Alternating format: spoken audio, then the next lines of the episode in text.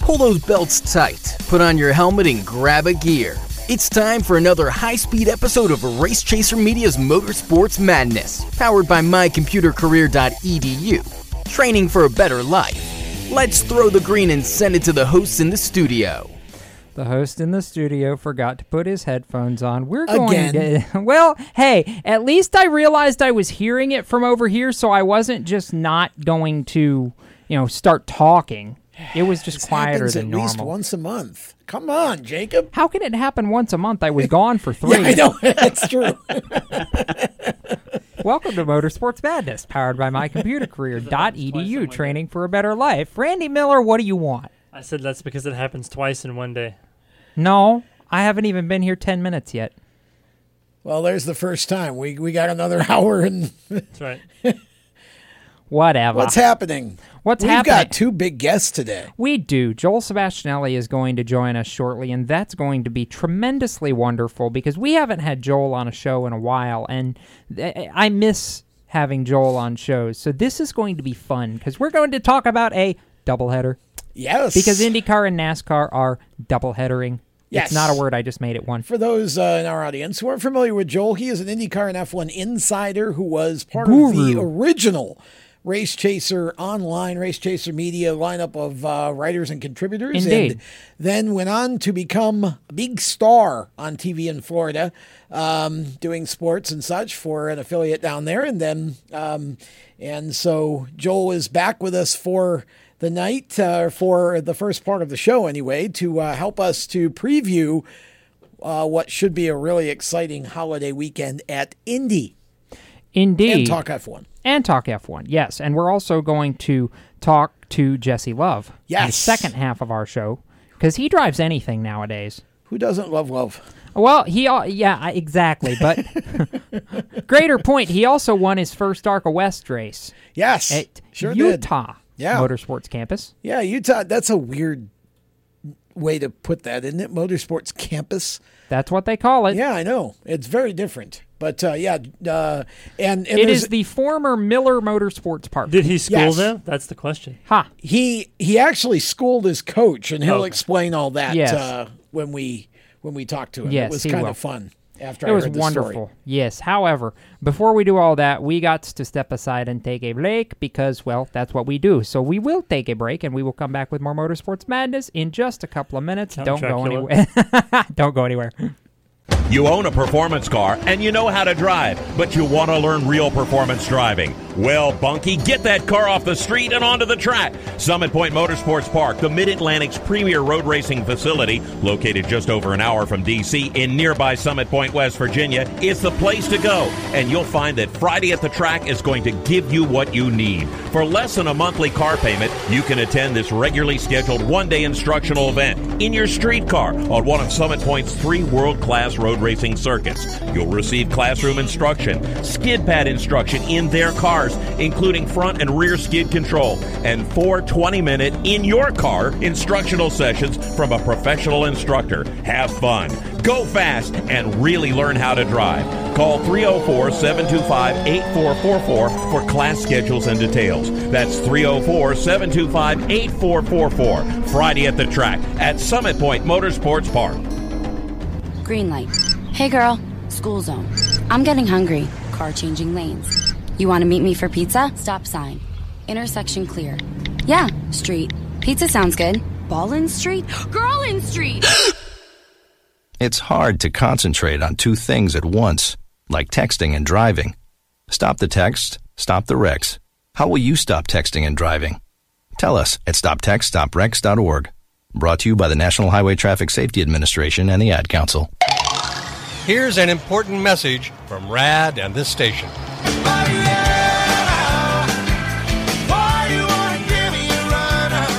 Hi, this is Bob Sheehan from Blues Traveler for RAD, recording artists against drunk driving.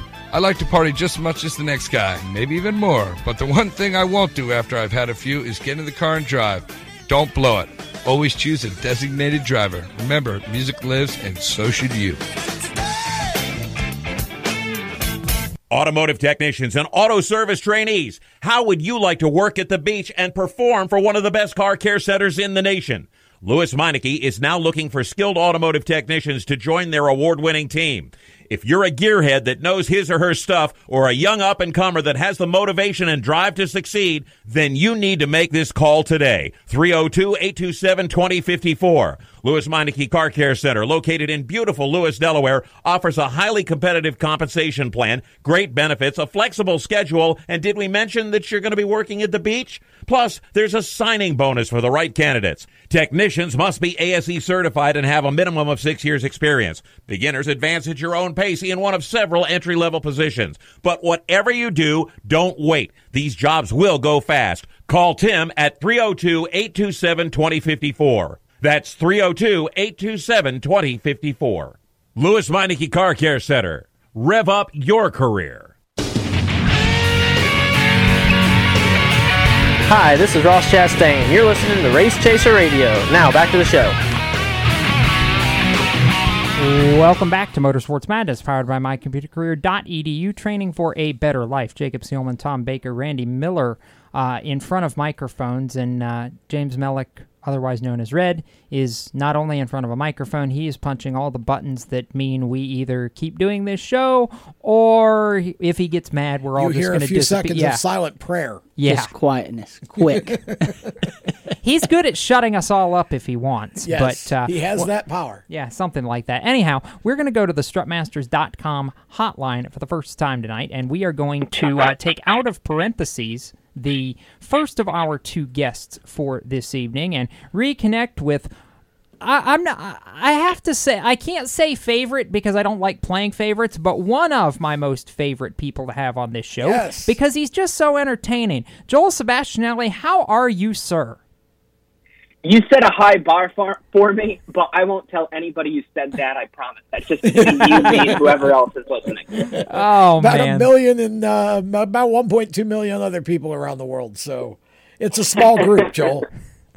Anyhow, it's perfect timing to bring Joel back onto Yes. this show because uh, i it's I don't, I don't want to say Christmas in July, except it kind of is, Joel, where uh, we're all concerned because not only is IndyCar back, not only are we at the greatest facility in the world, we have a doubleheader between the two biggest American motor, motorsport entities on the same weekend at the same racetrack. And I am loving everything about this. I don't know about you, but this is great. This is just great. Uh, okay, so we have IndyCar, NASCAR, IMSA, F1. Most of the sports world is still shut down, maybe working towards a return, but we have racing this weekend. And so if you find something to complain about, honestly, you're first on my list of people to blast into the sun. so please, Into the sun. please, like if it turns into a fuel mileage race, any of these, like if there's not a whole lot of passing, save your complaints about the package, uh, the aero, whatever there is to complain about. Save it for another weekend, please, because we finally have all of this together and it's going to be great. Uh, I mean, what do we know about IndyCar right now? Not really all that much. There was one race in Texas. It's an oval. It was a one day show, one practice, two lap qualifying.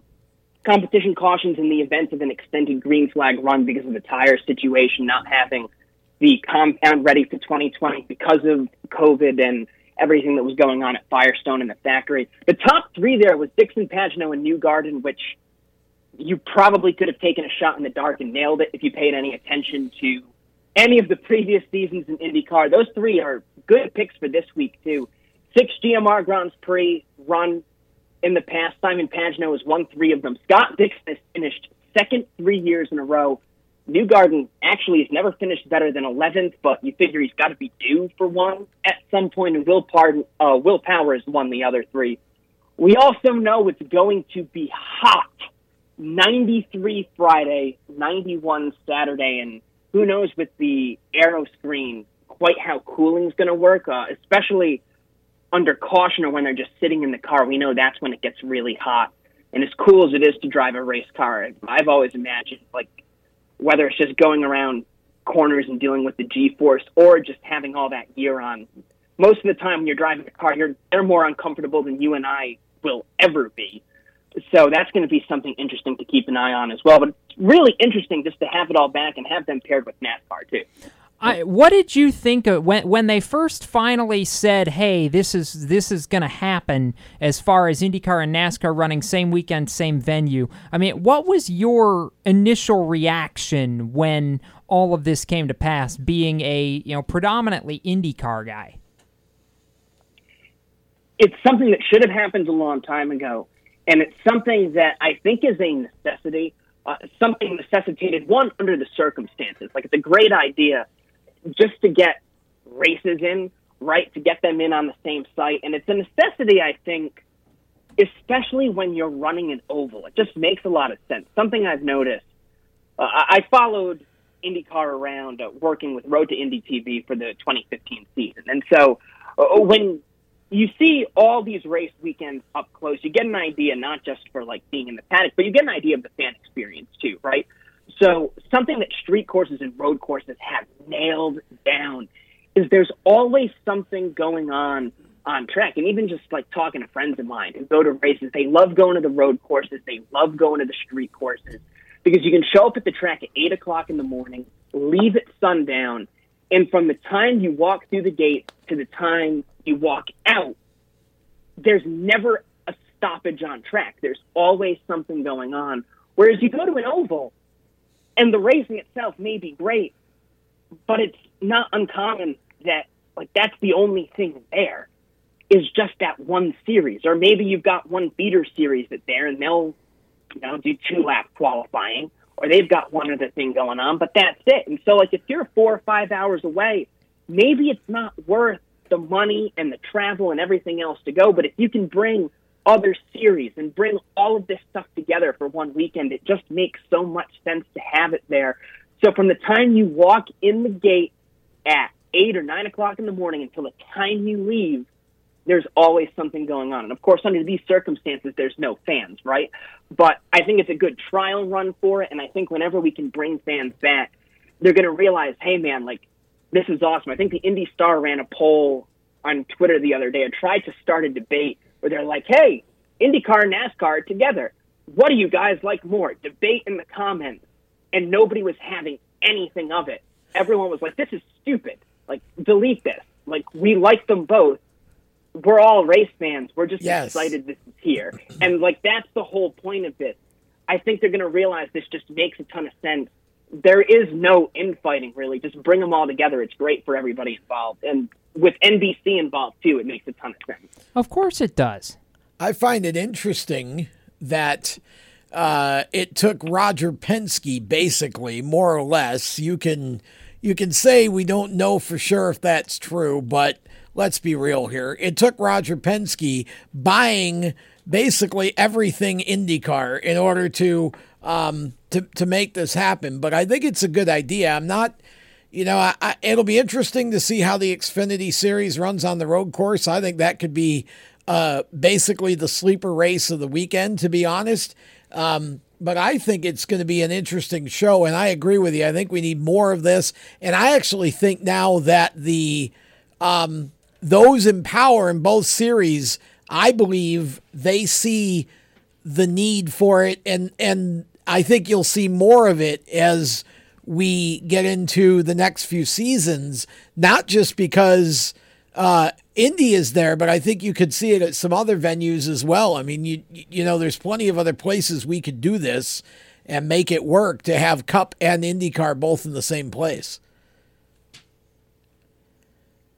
Joel? Totally, it, yeah, t- totally agree. I mean, it just makes a ton of sense, and even from a TV perspective too, you've got so many guys who work both series and I'm not just talking about like on camera guys. You got to realize how much money and how many crews are shared yeah. when we're just talking about like NBC or even talking about radio from the IMS production crew. If we're talking about Indianapolis Motor Speedway, a lot of the radio guys, a lot of the production people, they're all shared. And we're talking sometimes five figures, six figures to bring all of this gear on site, to leave it there for a weekend, to run it all weekend.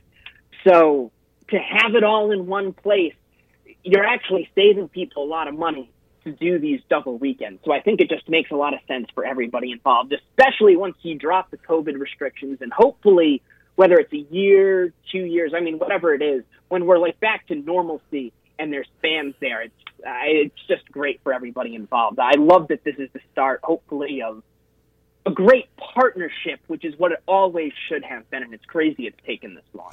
Oh, I, I agree. I, I'm shocked personally that it's taken as long as it has to make everything mesh together and work out all those fun things like that. I, I, I don't want to ask Joel another question, Tom, because it, we, then Yeah. we then, then we We're know Red, close to the will- yeah Red, Red will Red will absolutely start chucking water bottles across the room at me. But we are going to hold him for a little bit longer because we got a lot more things to talk about, including some other IndyCar stuff, some F1 stuff. I want to start a Scott Dixon debate in our next segment. I warned Oh, Joel boy. about this before the show, so that's going that's going to happen and it's going to be fun. So we'll look forward to that. But Red's giving me ten fingers, which means that uh, we need to step aside and take. Yeah, I know.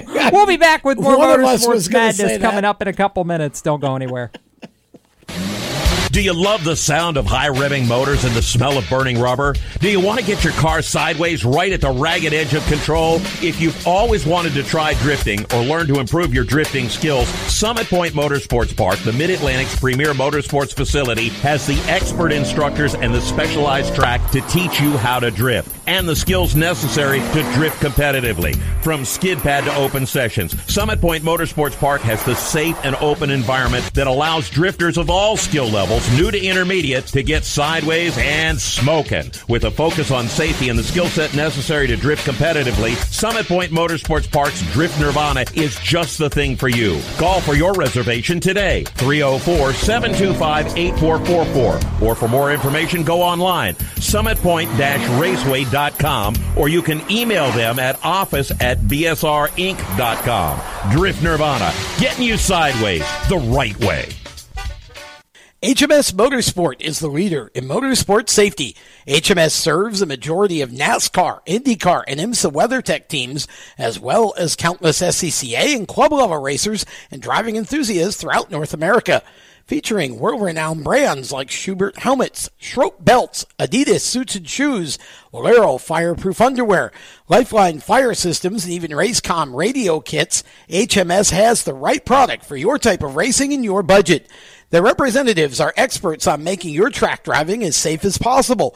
With locations in Mooresville, North Carolina, and Danvers, Massachusetts, the staff at HMS is always ready to take the time and help you find the right product for your specific safety needs. You have family and friends who care about you, so don't settle for second when it comes to motorsport safety. Just stop in to HMS Motorsport, visit them on their website at hmsmotorsport.com, or send them a message on Facebook. Tell them the folks from Race Chaser Media sent you. What an awesome game.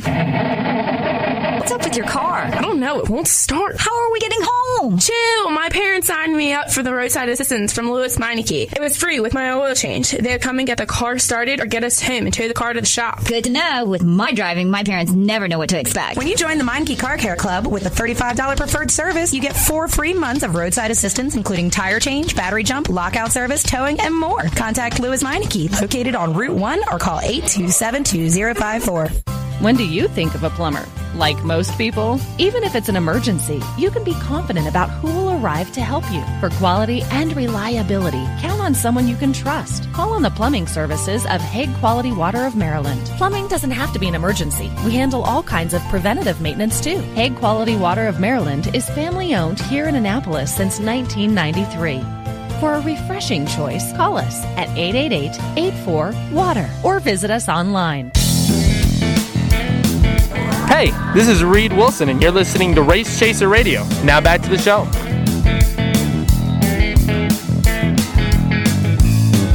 Welcome back to Motorsports Madness, powered by mycomputercareer.edu, training for a better life. Jacob Seelman, Tom Baker, Randy Miller, James Mellick, all circled around, well, various technological devices with microphones, talking racing inside the WSIC studios in Statesville, North Carolina. There. See, I got that plug in, and you didn't even have to look at me funny. Well, that's good. I'll, that'll save my funny look for later then. Anyway, in addition to all of that, Uh, we also are going back to the strutmasters.com hotline. We have Joel Sebastianelli on with us. And last segment, we talked about the uh, good and, well, the good about a NASCAR IndyCar doubleheader. I want to talk IndyCar specifically in this segment, Joel, because I want to talk about the guy that won at Texas. And you and I kind of hashed this a tiny bit um, in the hour leading up to the show. But Scott Dixon just continues to make a case for being on IndyCar's Mount Rushmore if he wasn't already there. Now within five of Mario Andretti for second all time on the win list. He, I can't think of anything at this point he hasn't done aside from you know hold up the Borg the Borg Warner Trophy or pose with it multiple times. That's he's he's going to work on that if we have an Indy 500 this year. I have a feeling. I mean, at this point, where where do you sit him? I mean, he has to be in the top four, doesn't he? Well, totally. If you're doing like a Mount Rushmore debate, it totally depends on whether we're doing it just like purely statistically or if we're assigning some sort of value culturally. So somebody like Mario Andretti, right? Like 52 wins, that second all time. Dixon's only four away. I have a very hard time believing that Dixon is not going to pass him. Like that just seems inevitable uh, whether that's going to happen this year next, Scott's only 39 years old. That's just going to happen at some point. One would think.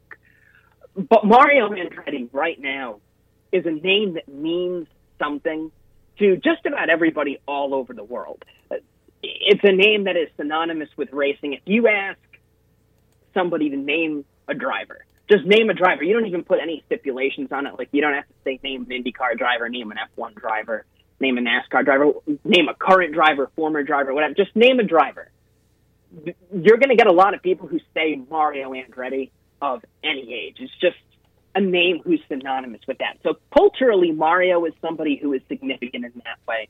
I think the Unsers are somebody who are significant in that who are significant in that way. The Indy 500 is something that elevates you in a way where, you know, maybe somebody like Al Unser Jr. Al Unser Sr. moves up in some way and having raced in that era, they move up. But Scott Dixon, to me, makes a really good case for being in that top four, for being so good for so long. And you may have to evaluate this in 10 years because I think he has that much left in him if he wants to keep going for that long, right? I I believe it. I mean, physically, I think there's no question he could keep going for a while yet, Tom. And if if I'm going ahead and giving my four, I'll go ahead and spout them out right now. AJ Foyt, Mario Andretti, Scott Dixon, and for me, I, am actually going a little bit more modern than necessarily digging into my history for the fourth and saying Dario Franchitti. Hmm. hmm. Well, I. I like your first three. I'd have to. I'd have to think about. I wasn't. I think the fourth one is a lot harder yeah, I decision. Wasn't, I wasn't expecting we were going to do all four. I thought you'd go around the table and just ask for comments about oh, whether well, Dixie should be there. I, I think. Please and, give comments about whether Dixie should well, be there. here's my thought, and then we'll go to Randy. And if James wants to chime in, he can. I believe this. I when when you look at NASCAR. I look at eras. Okay, so Jimmie Johnson, for example, undisputed king of the modern era period end of discussion. They're just i don't you know you you can't there's just no other answer. Um, so if i look at eras in indycar then absolutely scott dixon randy is the king undisputed king of the the modern era. Now if you're if you're talking a, a, a best four ever yeah i think i think scott is represented there i don't i because again i think you got to do it by era um, I, I mean, Mario didn't. There were there were better overall careers than Mario, but Mario and AJ did it on multiple surfaces and multiple cars, and even in IndyCar alone, if you look at what they accomplished, I think those those two have to be there. And yes, I would include Scott Dixon in my top four. Randy. Yeah, I, I think when you look at um, you know statistics and you look at you know how certain people have their their their top four, right? Like Joel's right in terms of you know some people are going to look at it and go, okay, well my four are obviously going to be the first four names that come to mind when you look at people who may not necessarily be IndyCar fanatics, but they can name four drivers off the top of their head. That's Yeah. going to be the four guys they're going to go with because it's easy in the brain. Um, you know, you, you look at NASCAR, you're talking about Mario Andretti. His t- statistics may not necessarily match up to somebody who should be on a Mount Rushmore of IndyCar, but he's a household name to people who don't even know what IndyCar maybe is. Kind of like Dale Jr. If you think about that aspect of it, Jr. may not have you know won a lot of races and won championships, but he's a household name. Yeah. And some people will go, well, Junior needs to be on there just because you know even if you don't follow NASCAR, you know who that is. So I think it just depends on you know how you look at things. I I agree with you, Tom. I feel like Scott Dixon is a household name, but he's also probably the best driver in this modern era, and probably deserves the accolade just because I think Scott Dixon is a household name to people who may not necessarily know what IndyCar is. Boy, I think we could bring Joel back and have one heck of a debate on that fourth spot. Yeah. But Mellick, what do you think? Um, I think Scott Dixon belo- belongs on there, um, but I never think he really gets past Mario. Mario to me is like uh, an icon. Even kinda even if relate him- Mario passes, even Yeah. if Scott passes Mario and wins. Yeah, and the reason I say that is because think about this. I'm going to take this to a completely another sport. Look at the NBA. The best basketball player of all times is who? Michael Jordan or See, LeBron, I be- according I to people. Michael but 100%. when you hear people like when they throw a piece of paper in the trash, what do they say? They don't say Michael. They say Kobe. They say Kobe. Kobe is an icon. Just like when you drive a car, you hear people say, "Oh, geez, driving like Mario Andretti." They don't say you're driving like Scott Dixon. You're driving like AJ Or Danica Patrick, I depending think- on how you drive. But I think his icon and the way he is used is so much that I don't think it matters how many wins Dixon gets. He won't pass him. But I do think he'll be Dixon on belongs the- in that I was the believe he's only on there. debate is yes. does he belong in the Uh, top I believe four, and I he's think, on yeah. there. Foyt, uh, Mario, and my fourth one. I'm going to put Tony on there because he's been around so long and he's just Tony Kanaan. Stewart? Oh, Kanaan. Okay, I was gonna yeah. say. All right, Kanaan. Those are my four. That's interesting. All right, I want to I, I, I want to take Tom up on this for a minute and bring Joel back in and to debate that Nose fourth, size counts. that fourth spot, Joel, uh, because I, I think we're all pretty much in unanimous agreement on Dixie, AJ, and Mario. But wh- what wh- which direction do you go with the fourth? I thought Tom's answer of comparing eras is the perfect answer. Uh, and to use that as a cop out and not give a fourth. If I have to give a fourth, I'm going to say, if I have to give a fourth, I would go Big Al. Uh, Okay. Simply because of what the Unser name means. Uh, I'm, I'm going to use, uh, I'm going to bring all of the Unsers under that umbrella. Uh, you know, kind of a genetic.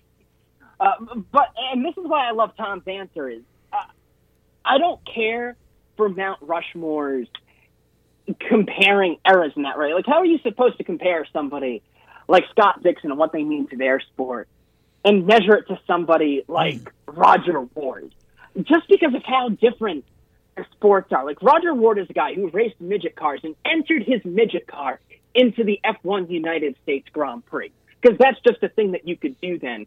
And he entered his midget car in the United States Grand Prix after serving in World War II as a fighter pilot. Like that's just how different everything in the world, not just the sport, was back then. And he's a legendary driver, and I don't think anybody's going to argue that Roger, or maybe they would. Uh, not to disrespect that at all, but like he's Rodger Ward's not a guy who's coming up in that discussion, but maybe he would in that era. The eras just get so completely different, and it's impossible to measure them against each other. Here's what I think is a really interesting thing to think about, though. I did the math on this.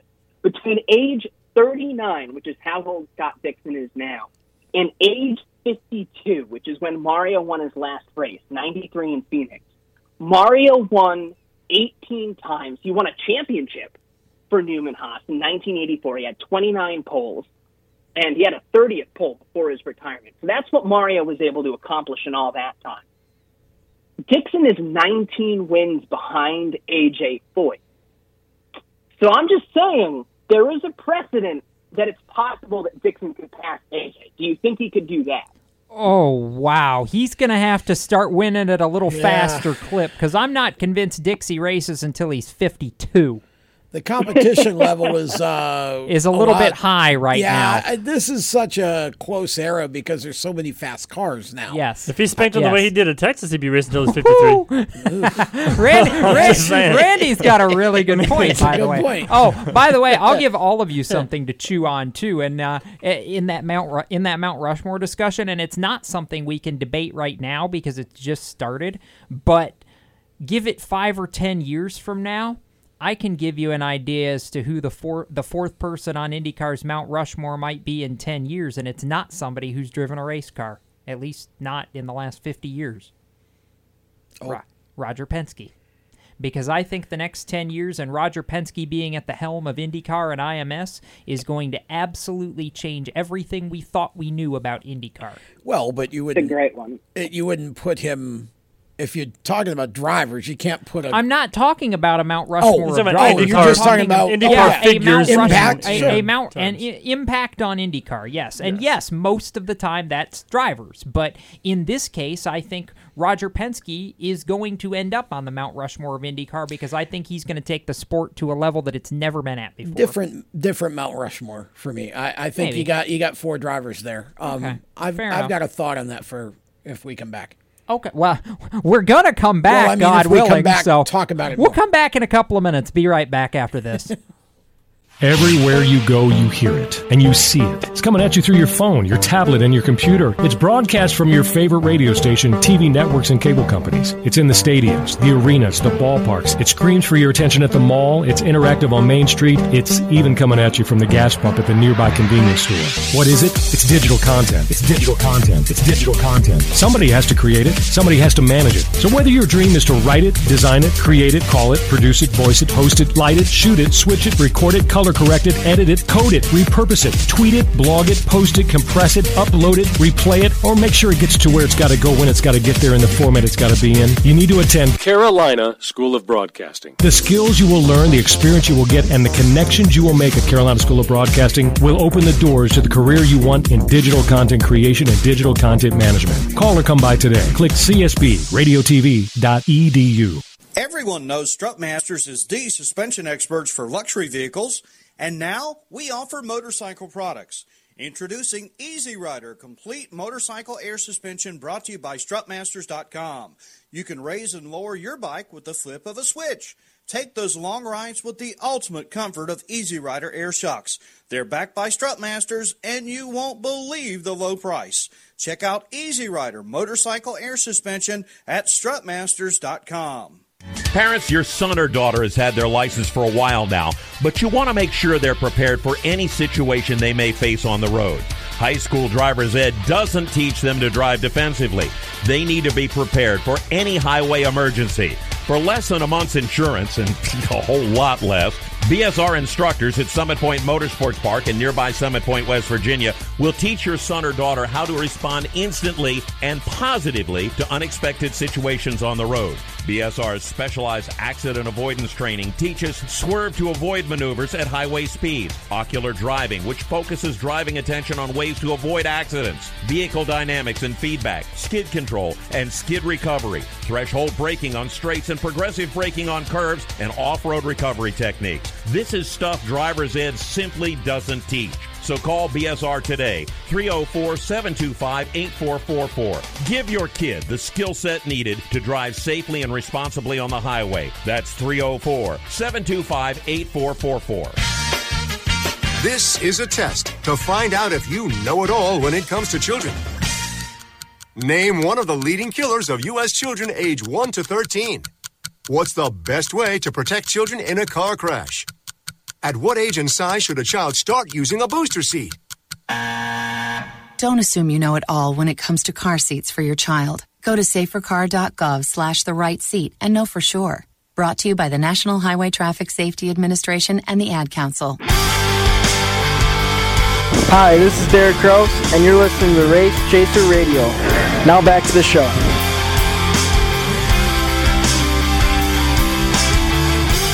Welcome back to Motorsports Madness, powered by mycomputercareer.edu. Training for a better life. Jacob Seelman, Tom Baker, Randy Miller. Joel Sebastianelli is on the strutmasters.com hotline, and James Mellick is punching buttons and keeping all of us in line for the most part, except when he about gives me a heart attack during the break because I think we're coming back and I'm halfway across the room. Yeah, that was good. I meant to say one minute, and I said one second. You should have seen the look I Run, got. Forrest, Looked like a run. deer in the headlights. Look. There's a crawl space over here, so you could have made it back faster. Randy? And Jacob could almost Ra- fit in that Ra- space. too. Randy, ju- just because I can fit in that space doesn't mean I would be able to get back up off the floor. no one ever said you make it to the other side of the hole either. Jacob so. would be joining You look me like at- Winnie the Pooh stuck in the tree. at the chiropractor next week. yeah, something like that. Anyway, we're going to get back to talking ra- about racing and not my lack of flexibility and go back to Joel and discuss, uh, well, first, overall thoughts on the Grand Prix and do we finally see somebody break the Power Pagenaud uh, stranglehold on this race? That's Uh, the that's the somebody- third that's the third time tonight you've given a really long sigh. So, so somebody with one of those teams, uh, you would think like Felix Rosenqvist was really good there last year until everything went south. Uh, so I would think Rosenqvist has a great shot. Uh, I mean, obviously anybody with the Penske team, although I think as I said earlier, Newgarden's actually never finished better than 11th. Uh, Will Power's won there three times, so Power's got a great shot. Uh, anybody within either of those stables you would think would be really good. So Schmidt Peterson has won here, run here really strong every time they've been there. Uh, Hinch has finished third a couple of times. Just about every time they fielded a car, they've been in the top 10. Robert Wickens ran really well there. Uh, they actually have a win with Simon Pagenaud if you want to go back really far. It doesn't really matter now because That's right. I forgot. For I his- forgot that. just Pa- for yeah, sake. I forgot Yeah, that was- Pagenaud's first win was in the Schmidt car. Yep, with the Shank Alliance, uh, Jack Harvey finishing third there last year. This year, it's Arrow McLaren, SP, Pato O'Ward, and Oliver Askew, who both have swept a Road to Indy weekend here. They're really good on this track. I would keep an eye on them. Keep an eye on Connor Daly, not necessarily to win, but those are guys, if you want to go off the board a little bit, as people to keep an eye on who may have a really good weekend. I'm going to be keeping an eye on O'Ward, Askew, and Connor Daly, who has run really well here as well. I'm- I'm gonna- think has a good shot. I'm going to make a bold prediction that's probably going to make Joel a little bit sad, but no offense, guys. We are not going to see an Arrow McLaren car in victory lane with Pato or Oliver. Not in this race. Oh, didn't on th- not on this track. I didn't say that, but I mean just just to run well. If you want to go off the board a little bit, uh, you know, this is a race that just about every single year has somebody you wouldn't expect that runs really well, and I can back this up. So 2019, and a lot of it has to do with strategy too. So you had Jack Harvey third last year, Matheus Leist fourth, Spencer Pigot fifth, Ed Jones. All right, like if you want to go back the year before that, um, you know, Wickens, Bourdais, Takuma Sato, all running in the top 10. The year before that, Max Chilton in the top 10, Spencer Pigot in the top 10, who was running in the top five for a lot of that race, Charlie Kimball and Connor Daly up in the top five the year before that. Uh, the year before that, another top five for Charlie Kimball, Coletti running in the top five for a lot of the race in the top 10. So strategy can get a little different in this race, and especially if you have a good enough car to put yourself in a good place in the first place. Um, those are just guys that I would keep an eye on, not to win, but just maybe to be in the mix. It'll be interesting to see, but I would not bet on anybody who's not Penske or Ganassi to win. I'll tell you dark horse here that I'm not sure he can win, but he might be able to. But I think he can certainly make it interesting. And he finally came out of his shell at Texas, and that's Zach Veach. Zach's good on road courses, that's his hmm. deal. And I think that team's got a lot of confidence right now. I'm going to add to that point on Zach Veach, Joel, and it's something you and I discussed over the off season that this was a pivotal year for Zach Veach to finally apply. You know, I think it has taken two years because of the time that he had to spend out of the ladder system and not be able to make that continuous move right to IndyCar. Those two years that he had to spend out of the seat or predominantly out of the seat, I think really hurt him as as far as his development, uh, you know, behind the wheel. And I think it has taken him this long, those two full years that he's run with Andretti, to really become the IndyCar driver we thought he would be at the beginning. And I feel like Texas was finally a culmination of everything that Zach has needed to be successful being able to manifest. I agree with that. And I think the long term deal that they had uh, has its positives and its benefits when you consider how it's run out. Like the first year, I think he said they didn't really have any expectations, and I think he's even used the phrase that they were they were just having fun that first year. And there's some growth to be had from that, but there's a lot of pressure that he put on himself, and there's pressure that gets applied to you in that second year, and you saw that happen as well. Yes. Pressure that's applied to himself. There's pressure from the team, pressure from an engineer. You want to repeat everything that's happened in that first year, and also do better. And sometimes what happens when you take that kind of approach is you're not really doing better. It's, it, that's not necessarily the right kind of approach, but you learn from that too. And to have that third year locked up, you learn from everything, not just in the first year. You learn from the second year, and you learn on track. You learn in your mentality. You learn everything to do and what not to do. And I think it loosens him up in all kinds of ways to just go out and get it this year. And I think it, I don't want to read too much into that first race, but I kind of do. I think it may actually pay off, and this is going to be a big year. Well, he said it after the first race. He said we were just pressing too hard last year, and I think you just gave a great analysis. The first year he came in, there weren't there weren't really high expectations.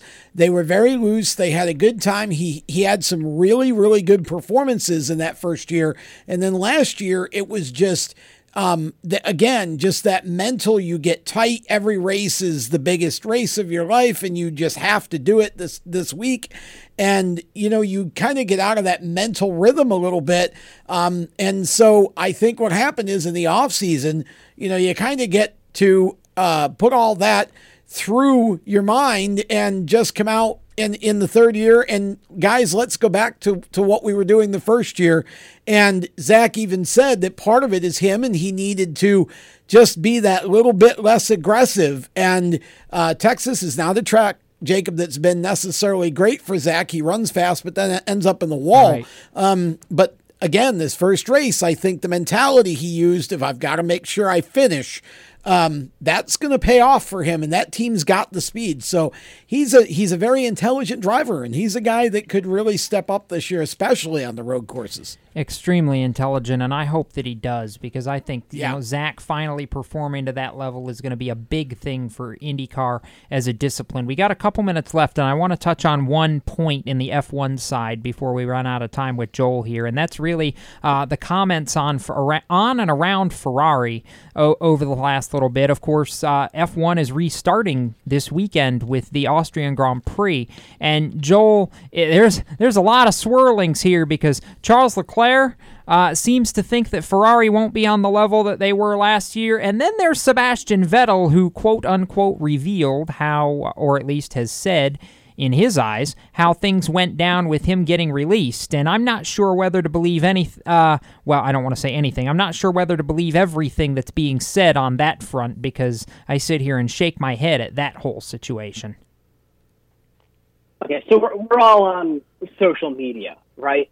And you know how in 2020, like in a social media world, you're always showing your best face to the world, even when things aren't necessarily going your way. Uh, if you're willing to be this honest about what you call a significant change of direction in terms of aerodynamic development, but uh, also being very open about not having any upgrades available for the first two races after not being competitive in preseason testing.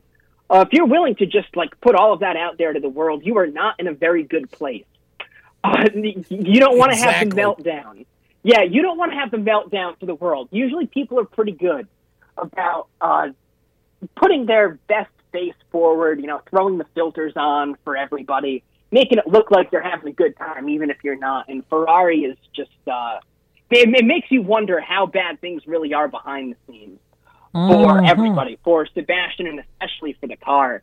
Uh, Look, right now there's only eight races confirmed. Who know? Who knows what else there is?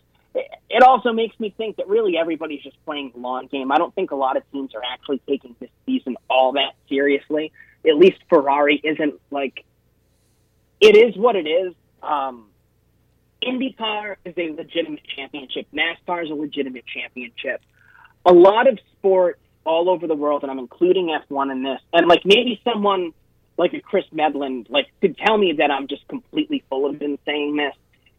It's about keeping the business afloat, and it's about just getting through to next year, right? Like you, even if we're talking about the MLB, like it's just about getting through to next year. No one's looking at a 60 game season and being like, yeah, this is just like all the other ones Yeah. you know, this carries all the prestige, this carries into next year. No, like this is just about getting out there. We got to do something. We got to make some money. We got to get the revenue, and let's just get through to next year. So hopefully everything's back to normal. I think Ferrari's looking at it that way too. Let's just wait until we're able to get some upgrades, and hopefully let's just do everything next year and reset.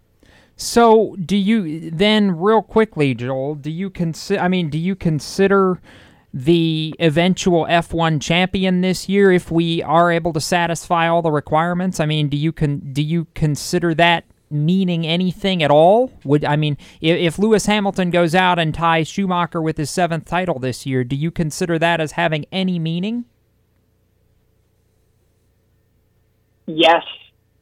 I mean, it, it, it does. Like, n- no one would look at Lewis Hamilton and, I mean, to, to me, the number, th- th- that's a meaningless discussion to have. Are, are his titles, do, do they mean No, no, no, no, no. Sorry, Lewis, Lewis sorry. Hamilton is a consummate. No, no. You know let, I mean? let me let me Hamilton is rephrase a let me rephrase let me rephrase my point. Sorry, I was just referring specifically to 2020 and the fact that you know this season is is so different. You know, do, do you consider this having any less meaning compared to a normal season per se for whoever the champion has. is?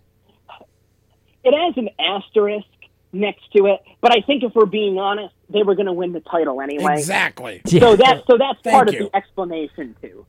It doesn't really matter. That it doesn't need an asterisk. I mean, he's it, that that's still the best team. Period.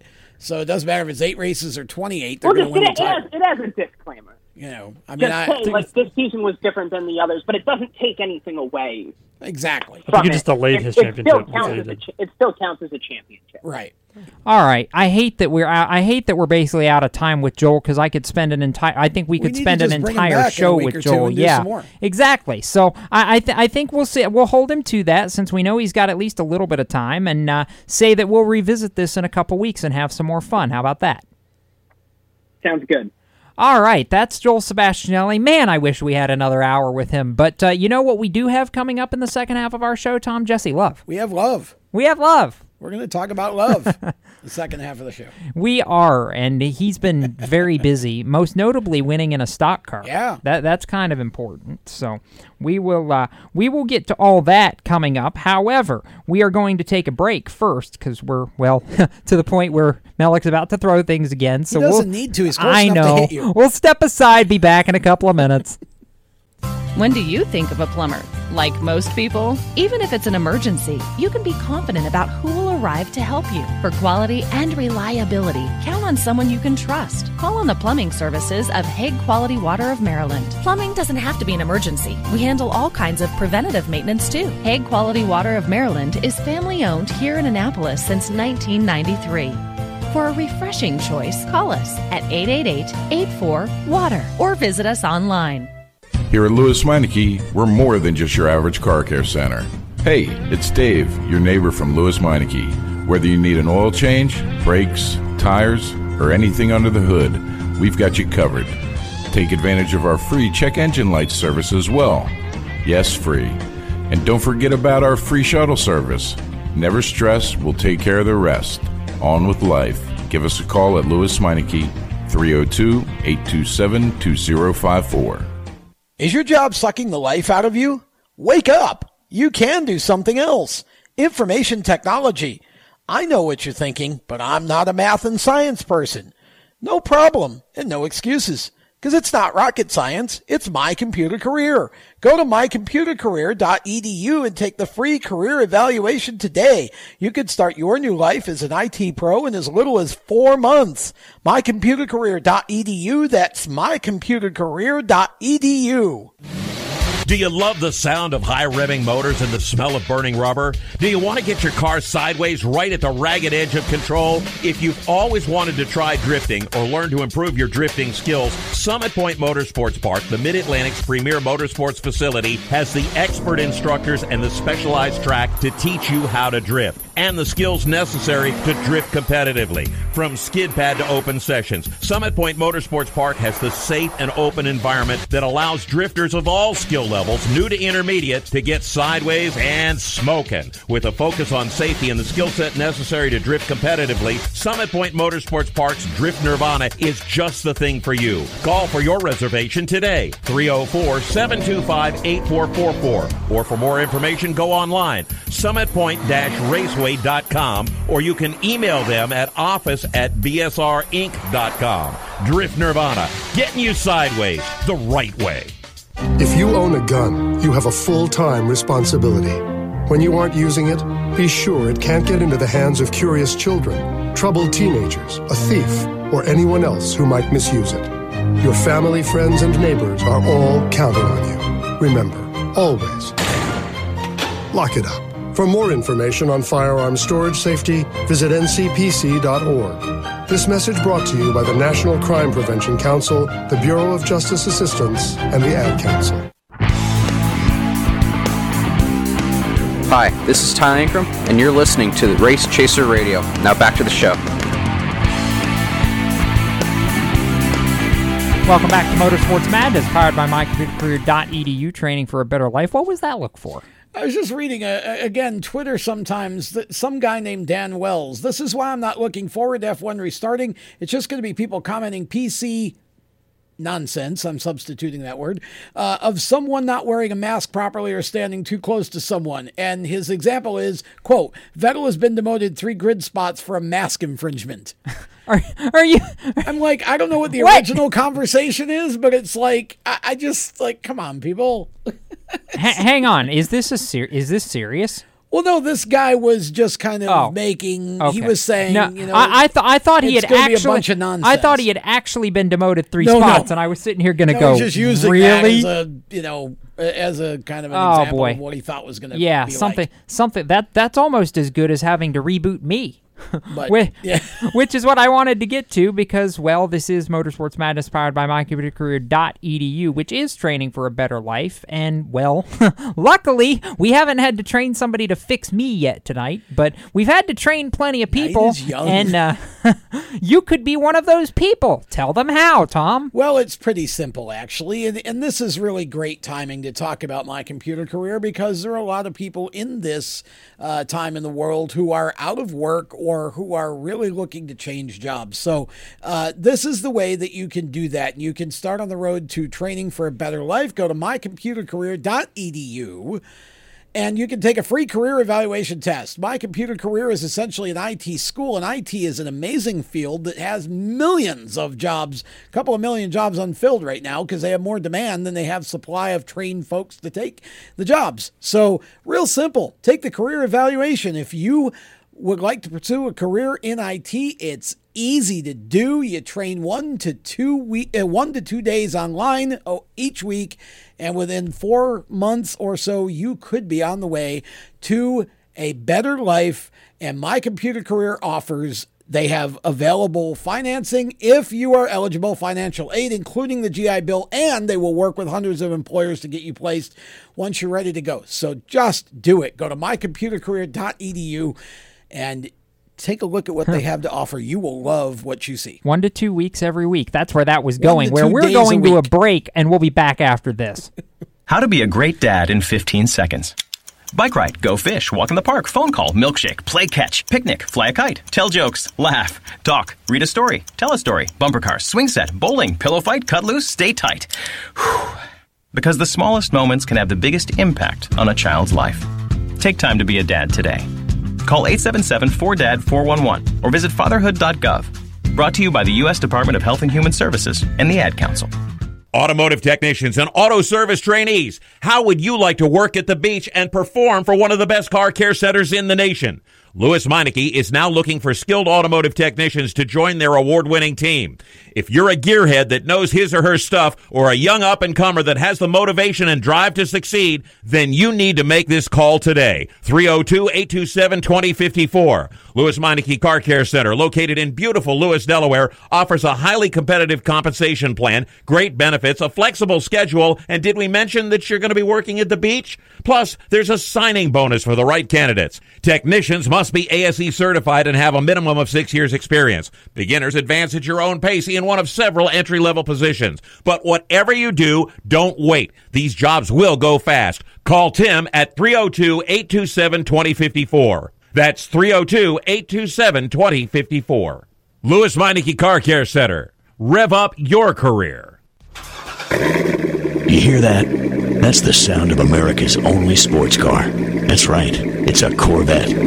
But not just any Corvette, it's your Corvette. It's that who cares if there's traffic part of your day. And this can be you when you come to Cooper Corvettes. With 60 years of Corvettes to choose from, there's always a Corvette in your budget. And they'll service any Corvette you bring in. Cooper Corvettes on Route 1 just north of Quantico and Triangle. Call, click, or visit coopercorvettes.com.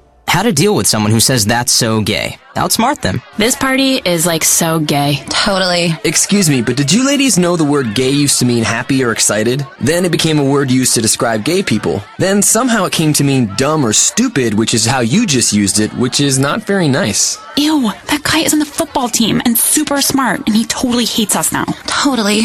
When you say that's so gay, do you realize what you say? Knock it off. Learn more at thinkbeforeyouspeak.com.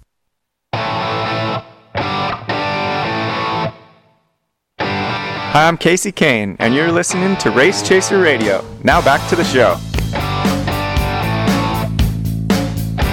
Welcome back to Motorsports Madness, powered by mycomputercareer.edu, training for a better life. Jacob Seelman, Randy Miller, Tom Baker, James Mellick, all talking racing. James is punching buttons. We're staying on air because of that. He just punched his button to say something. Yeah, we almost didn't come back on air on that one. That was the shorty there. I was not expecting that.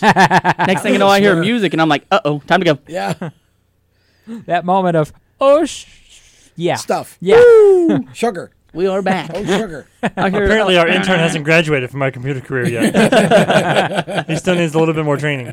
Something like that. Anyhow, uh, yeah, we're just starting the second half of our show, and if you missed the first half, um, well, that that's a crying shame because Joel Sebastianelli is awesome, and well, we didn't have another hour to put him in, or I'd have done it. Yeah, but you can you can uh, go back and listen to it because we'll have it on demand pretty quickly this evening. Uh, just uh, simply do this: go to uh, at your favorite podcast platform, whatever that is, Spotify, TuneIn, doesn't matter.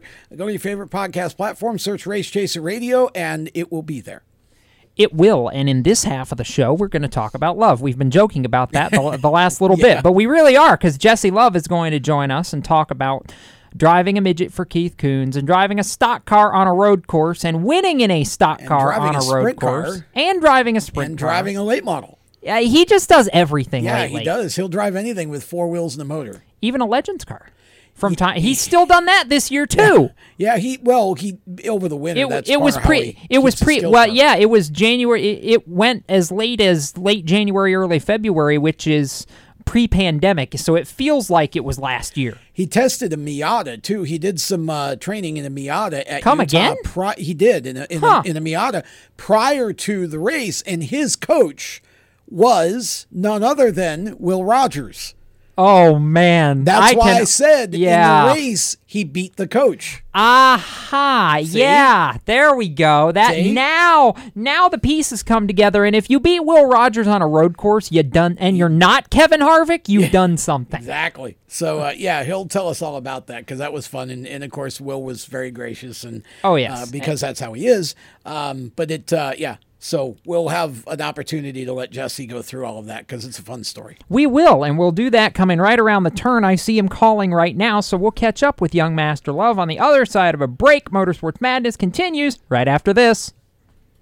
You own a performance car and you know how to drive, but you want to learn real performance driving. Well, Bunky, get that car off the street and onto the track. Summit Point Motorsports Park, the Mid Atlantic's premier road racing facility, located just over an hour from D.C. in nearby Summit Point, West Virginia, is the place to go. And you'll find that Friday at the track is going to give you what you need. For less than a monthly car payment, you can attend this regularly scheduled one day instructional event in your street car on one of Summit Point's three world class road racing circuits. You'll receive classroom instruction, skid pad instruction in their cars, including front and rear skid control, and four 20 minute in your car instructional sessions from a professional instructor. Have fun, go fast, and really learn how to drive. Call 304 725 8444 for class schedules and details. That's 304 725 8444. Friday at the track at Summit Point Motorsports Park. Motorsports sales professionals. Performance Motorsports is looking to build a team of experienced media sales professionals to represent our programming to the industry's top companies, magazines, and racing series. If you have motorsports sales or marketing experience, know how to work with agencies, understand social media, and are incredibly creative when it comes to working with clients and promotions, then we want to hear from you. Top performers are richly rewarded. Your imagination is the only limit here. Call 717 749 0444. That's 717 749 0444 or email us at scorpionradiogroup at gmail.com. You want to ask for Sue. Is your job sucking the life out of you? Wake up! You can do something else. Information technology. I know what you're thinking, but I'm not a math and science person. No problem, and no excuses. Because it's not rocket science, it's my computer career. Go to mycomputercareer.edu and take the free career evaluation today. You can start your new life as an IT pro in as little as four months. Mycomputercareer.edu, that's mycomputercareer.edu. The Performance Motorsports Network is a compilation of shows about motorsports. From technical to controversial to just fun, everything you like about racing and gearhead stuff is right here on one internet channel. The Performance Motorsports Network. Tell your friends about it.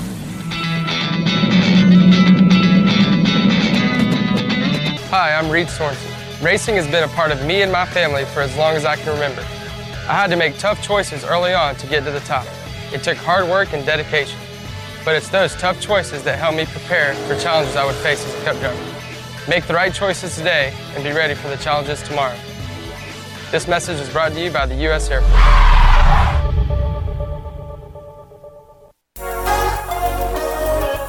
Hi, this is Spencer Boyd, and you're listening to Race Chaser Radio. Now back to the show. Welcome back to Motorsports Madness, powered by mycomputercareer.edu, training for a better life. Jacob Seelman, James Mellick is, well, maybe going to throw something at me again. I don't know. I haven't gotten that far yet. Randy Miller and Tom Baker are on the other side of the table. And I reverse. just. I did go in reverse because I felt like going in reverse, Randy, okay? I could have gone to the phone But, line first. but the problem I is, is that you barely have you, you can barely manage to go the right direction, and now you're trying to go backward got too. it right, so. though. He did I- get it right. I so did kudos. get it right, I don't know so- the bell. uh, The bell's over there by Tom. And so radio doesn't know the difference anyway. Correct. We're just here. D- He said I get a ding. Do I get a ding? Thank you. Now we're gonna go to There's the a dong to go with your I'll ding. give you a ding. Now we'll go to the strutmasters.com hotline before I decide to have We need love. We need some mute love. the two of them. Yeah, we do. Jesse, save us from ourselves, please. Or not. Is he Jesse Love, are you are you in parentheses? Yes, I got you. You can't. You, there we we we, There we, we we can hear you that time. I, I the first time I, I said you needed to save us from ourselves He was because probably but, scared. but yeah. But, but then again, you you've been no in way, stu- I, you've been in studio with us long enough to know that that's probably an imp- impossible proposition. Yeah, no kidding. Don't get me guys. involved in your mess. yeah, exactly. Anyhow, I should have introduced him as the most recent Arca Menard Series West winner and the driver who, hang on, give him another ding because he also scored the 100th West and East combined win for Bill McAnally Racing. Thank you. Two dings. Uh, number one, congratulations, Jesse. And number two, I'll start with the obvious. I know there was kind of an intra team race between the four of you to figure out who was going to be the one to give Bill the 100th win. And I have to imagine you're pretty pleased with the fact that you got to be that guy. Yeah, actually, you know, funny little story. I was actually in the garage, and, and you know, my teammate Lawless Alan was really, really, you know, quick. He could bust off a really awesome fast lap, and a quick lap that um, was, you know, definitely had me shaken up a little bit um, on Friday night practice, and um, kind of, you know, talking to the town was he was pretty much the fastest guy at the racetrack at the point in time, and uh, and he basically, yeah, he kind of claimed a little early that he was gonna, you know, get the hundredth win for BMR when we were everybody was kind of like talking in the garage. I was a little bit worried for a little bit, but uh, I knew that I got a lot of faith in my number 19 Napa uh, Power Premium Plus Toyota Camry, and that uh, we would be able to uh, pick one off and, and get that hundredth win for BMR. So, um, you know, kind of just kind of got to see how it goes sometimes.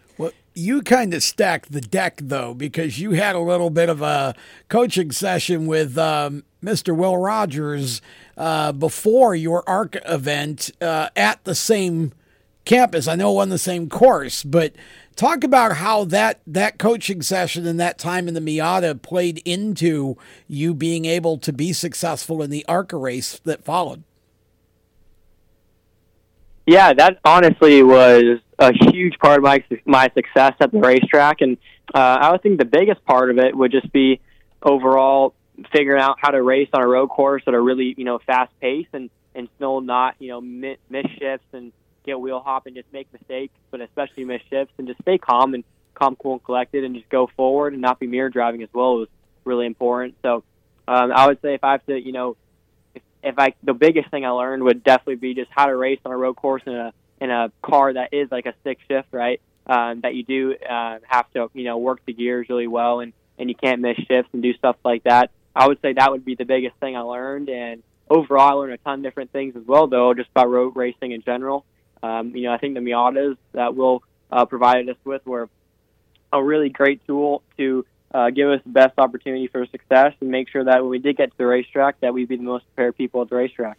So, Jesse, I, am going to go back to something you and I talked about before the start of the year because, yes, you've driven a legend car on a road course and you've won legends car races on a road course before, but I don't think that you would have called yourself a road course guy per se going into the start of this season, particularly in the West car. I mean, is it is it a surprise for you at all that that first win in the bigger stock cars comes of all places at a road course? A little bit, only because uh, it was kind of one of those things where I wasn't too sure what everybody else had, um, but overall, at the end of the day, I feel like I outworked everybody before we got to the racetrack, and, you know, kind of like Tom said, kind of made my own deck of cards and and uh, shuffled them to you know how I needed to make them. So when I when I did get to the racetrack, that you know I would be pulling aces out of the out of the deck of cards the whole weekend. So um, that was kind of you know what happened, and we were able to uh, just be prepared. And overall, I think I had a lot of stuff in my pocket um, and in my toolbox, I guess you could say as well, that was able to uh, secure me uh, a really good starting spot. Obviously, qualifying third, and then just being being able to uh, outrace some of them and just be calm, cool, and collected throughout the race. Make sure my restarts were good. That was definitely a really big, important uh, aspect of the whole race. Uh, were definitely the restarts and controlling the pace and uh, kind of making sure that you were the one that was going to control the pace because everybody's car is a little bit different. And I'm not really sure what Blaine had or or what Wallace had or what you know Will Rodgers um, had, right? So Had to make sure that I had uh, the control of the race and was able to run at my own pace and make sure that they weren't able to uh, get to my inside or, or get by me and, and take control of the lead. So I think that was honestly a very important part of the race. So I wasn't too uh, too surprised uh, to answer your question, uh, only because you know I feel like I outworked everybody before I got to the racetrack, and I took advantage of every single thing I could uh, to make sure that hey, I understand it's not my best you know suit, it's not exactly my wheelhouse, um, if you if you want to say that right. But uh, at the end of the day, I feel like I outworked everybody to make sure that it would be um, kind of my wheelhouse, my wheelhouse, if you will. So um, yeah, I think that's just kind of how it went down. So, for those who have never laid eyes on, you know, what is now known as Utah Motorsports Campus, it, it, they may know it by its former name, Miller Motorsports Park, but it's a very unique and I'd say pretty technical road course, Jesse. And in just a minute or two here that we've gotten this segment, uh, talk a little about what it was like to drive the track and, and, you know, some of the tools that you felt like it took to be successful there. Yeah, it's obviously a really cool facility. Um, whoever built that thing did a phenomenal job. Um, you know, when I first got there, you roll in, the facility looks nice. They've got showers there. Um, the only thing they didn't have that I was expecting was be a water park maybe or something like that. I wouldn't be surprised if they did have one like that. Um, and you know, just crazy how much stuff that they made there, whether it be off-road track or rock climbing tracks for like the jeeps and stuff, um, and all that off-road stuff.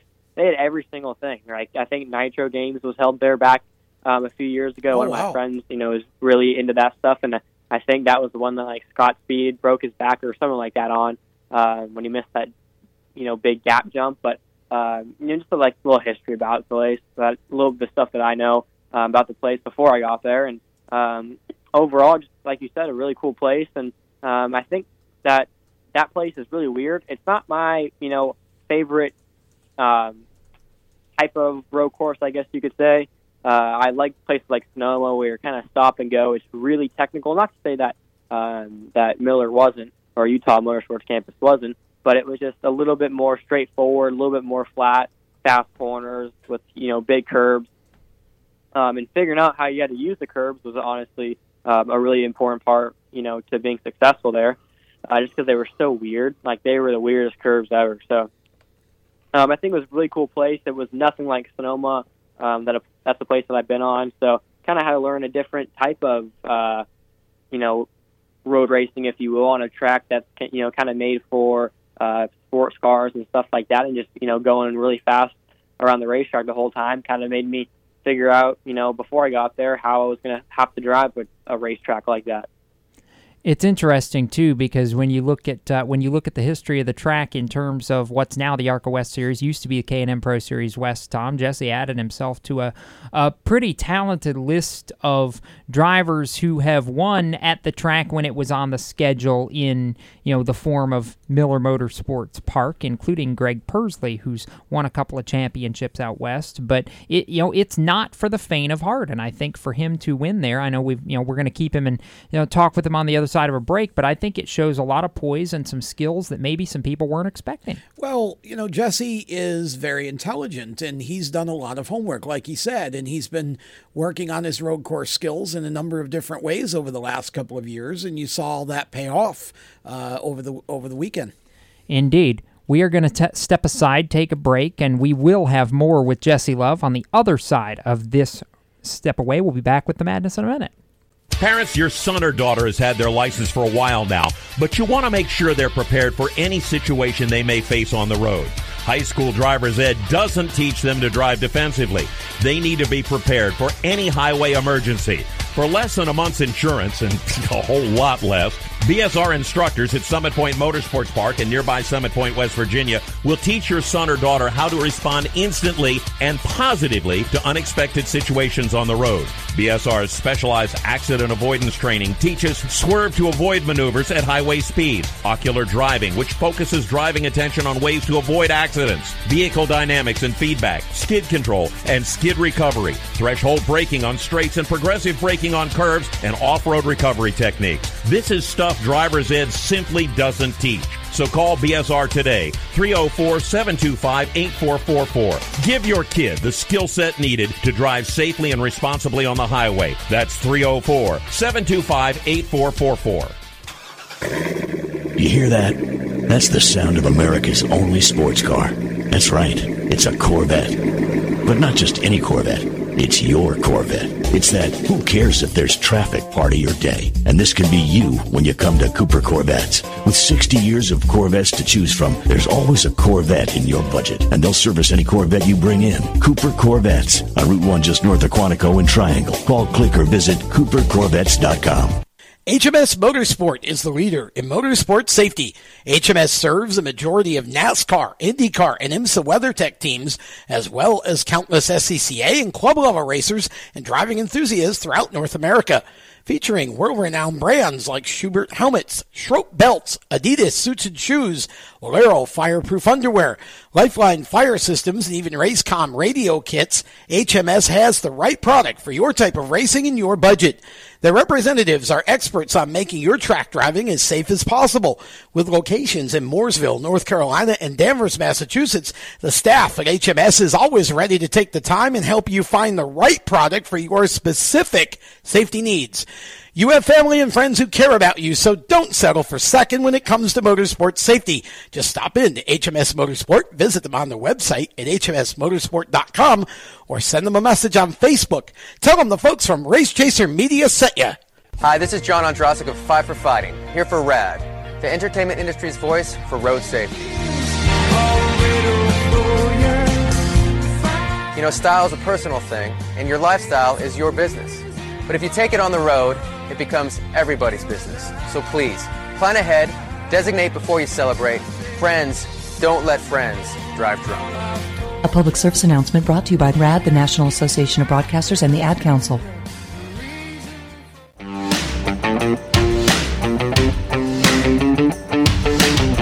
Hi, this is Chandler Smith, and you're listening to the Race Chaser Radio. Now back to the show. Welcome back to Motorsports Madness, powered by mycomputercareer.edu. Training for a better life. Jacob Seelman, Tom Baker, Randy Miller, James Mellick, Jesse Love is on the Strutmasters.com hotline. Most recent ARCA Menard Series West winner. And uh, we'll go back to the phone with Jesse now and talk about the fact that uh, you, sir, have been doing a lot of different things. I know for those who have heard you on this show before, they kind of know all that. But for those who haven't heard you on this show to this point, let's see. You've driven a Legends car over the winter on a road course, as you mentioned. You've driven now a midget for Keith Kunz Motorsports this year, an ARCA West car for Bill McAnally, a sprint car in your home state of California and I know I'm missing something that you're going to have to jog my brain on. There, Well, Miata. If you the- count oh that. well, if you count the Miata, I, I feel like I'm missing something else though, either that you've done or you're going to do. I think you're pretty spot on. The only Okay. thing I think I've done maybe is uh, obviously a midget for Trace Van Dyne, but other than that, I mean, some focus midgets maybe, but uh, you're pretty spot on there. There, well, well, you, Well, that was back in the day. Yeah, that, I, about, I was think, I was just talking year, about this year. That may, may maybe I'm just getting a good inkling that there will be something else coming Well, that we don't know about. model. You were Did talking you about mention that? yesterday. Oh yeah, no, I that's model. That's right. That's right. You did run the late model recently. I knew there was something else. Even that slipped by me, so.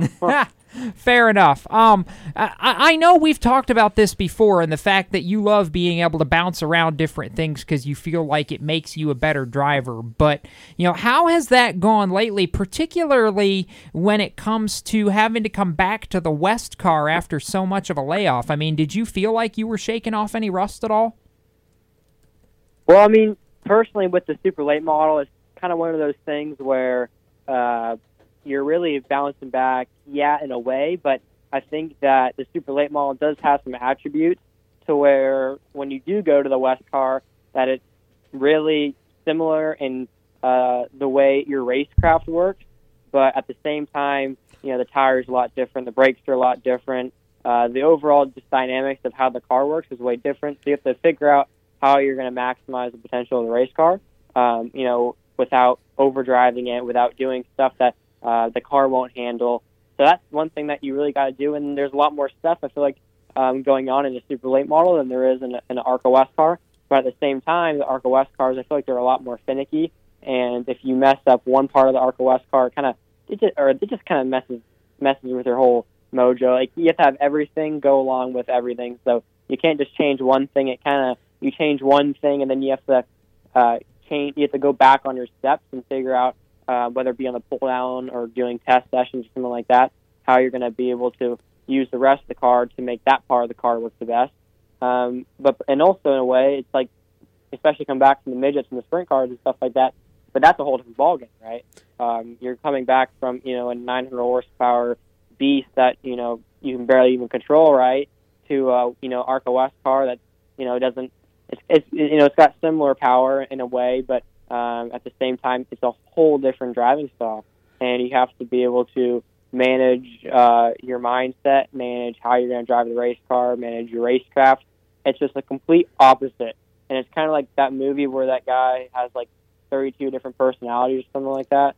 Like you have to have like seven different personalities, um, you know, kind of to be doing what I'm doing. And when, you know, I'm super grateful to be doing it, right? You have to be doing so many different things at so many different racetracks. You have to be able to switch, okay, I'm running a sprint car this weekend. What do I have to do? Um, what needs to be done to win the race this weekend? All right, I'm going to a super late model in Florida. All right, what needs to be done to win the race this weekend? Like, what piece of the puzzles do I have to put together? And it's a whole different puzzle. Like, you're not taking anything from the sprint car. In a way, you are, you know, like aggressiveness and stuff like that. But you're restarting the whole puzzle, and you're going to fill in the different pieces of the puzzle. And it may be a thousand piece puzzle that you that it's you know hard to finish, and it might be just you know a few different things that you need to touch up here and there. Um, but that's just kind of how you have to look at it. Is just what do I have to do this weekend to maximize my chances of winning in this car? Because uh, it's a whole different ballgame than what you did last weekend. Tom's been sitting there for five minutes, Well- wa- wanting wanting to get a word in edgewise, and Jesse's just been on such a roll that Tom. Oh no, it's great, but I, I but I, I wanted to make sure I got it Uh-huh. ahead of you because um, Okay. Jesse and I talked about something earlier. Oh. and I'm trying to look up the stat. Jesse, how long? Be uh, you're 15 still, correct? Yeah. How long before you turn 16, sir? Not until 2021. So here's the January question, Jacob: Is Jesse the youngest winner in ARCA history? Ah. I mean, I'm looking, trying to look up to see how old Todd Gilliland was when he won his first race. Ah. I'm trying. Uh, so I'm going to have to look at this a little bit differently because ARCA National Series history is classified differently than what is now the West. The West Series history is lumped in with the former K&N Pro Series West. Yes, the ARCA name is on it, but they classify it differently. Oh. So you may have to ask Jesse another question and give me just a second. But I think I, I'm thinking the answer is yes, but I don't want. Well, it, it I take it's it's already June, so the answer may actually be no. Come to think of it, but I'll check on that here real yeah, fast. I'll let you. I'll let you do that. So Jesse, here's the question I've got for you. So you've you finally won your first ARCA race, and of course it comes on a road course, which.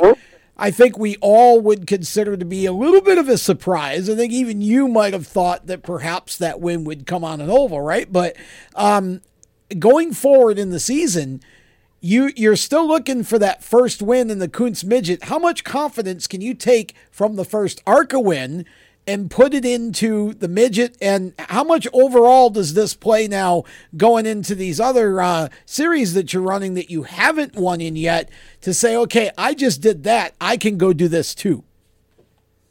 Well, that's a really that's honestly a really great great question, Tom, and and that's you know it's a really weird question too, in a, in a sense, you know, for the person answering it, only because you know it, it does in a sense because keep in mind, right, um, the dirt world's kind of in a different world than the pavement world. Obviously, they're you know focused on Yep. different stuff, um, you know, and and and personally, I feel like the guys at, at the dirt stuff, you know, I feel like they definitely did see what happened at you know at the at the ARCA race, right? Um, and I think that definitely uh, is a really big confidence booster knowing that, right?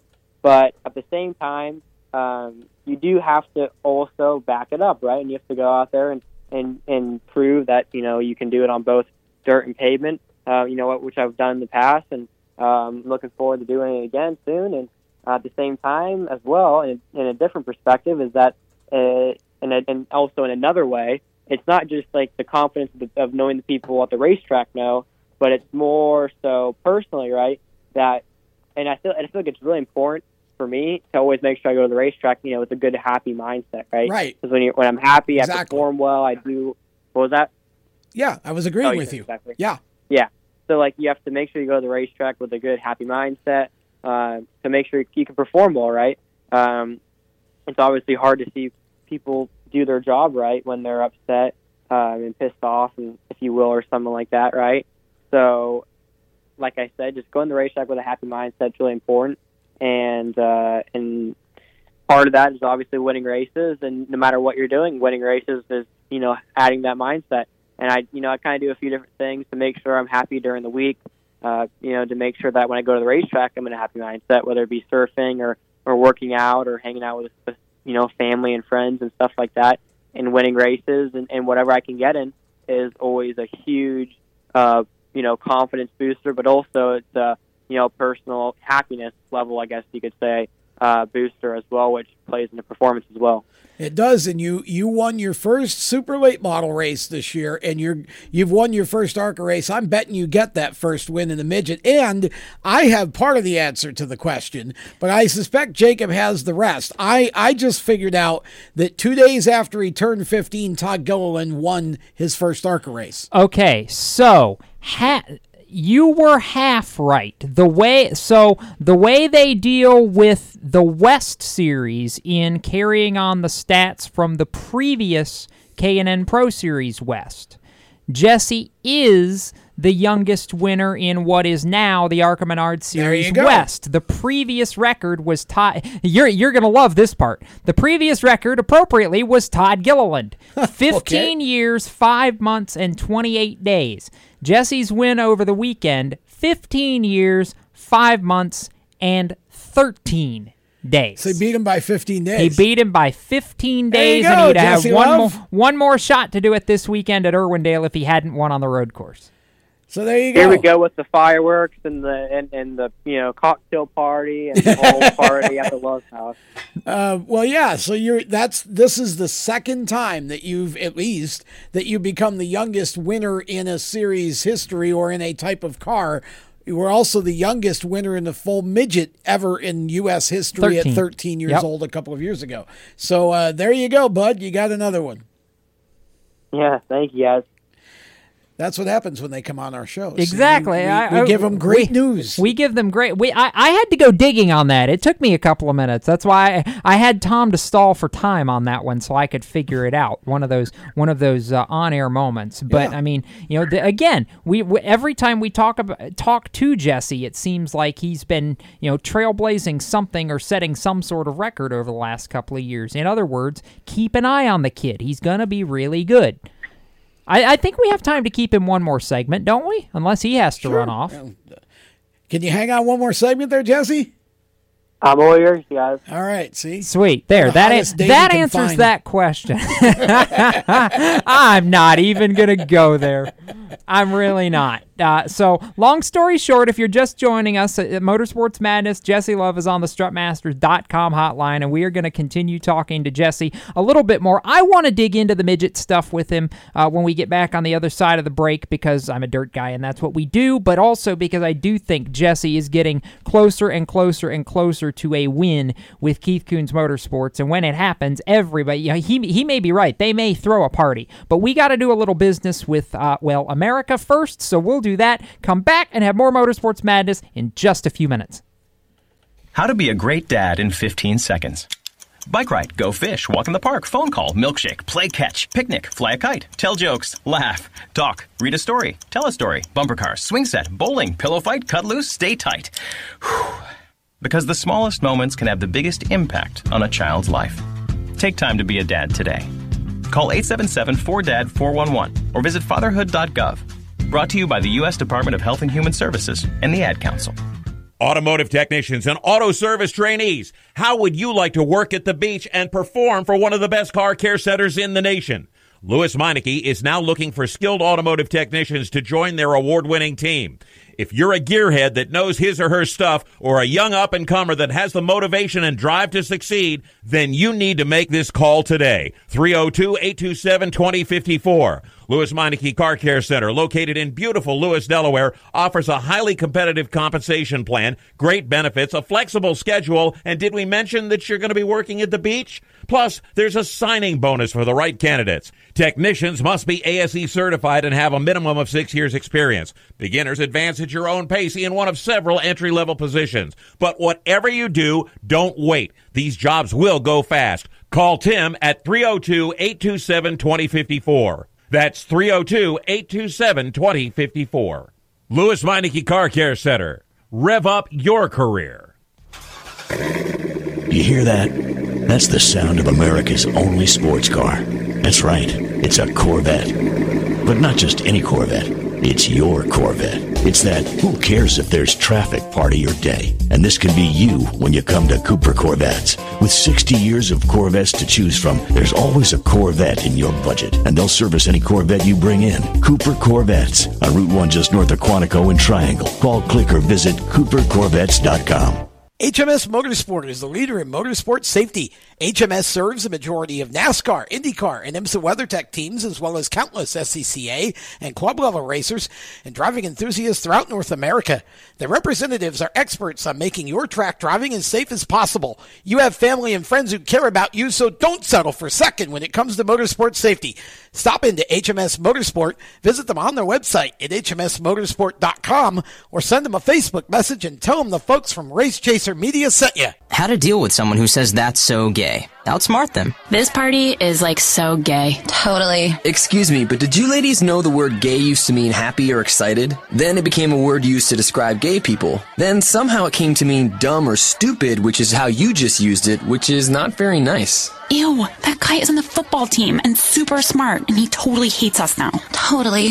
When you say that's so gay, do you realize what you say? Knock it off. Learn more at thinkbeforeyouspeak.com. Hi, I'm Cody Connor, and you're listening to Race Chaser Radio.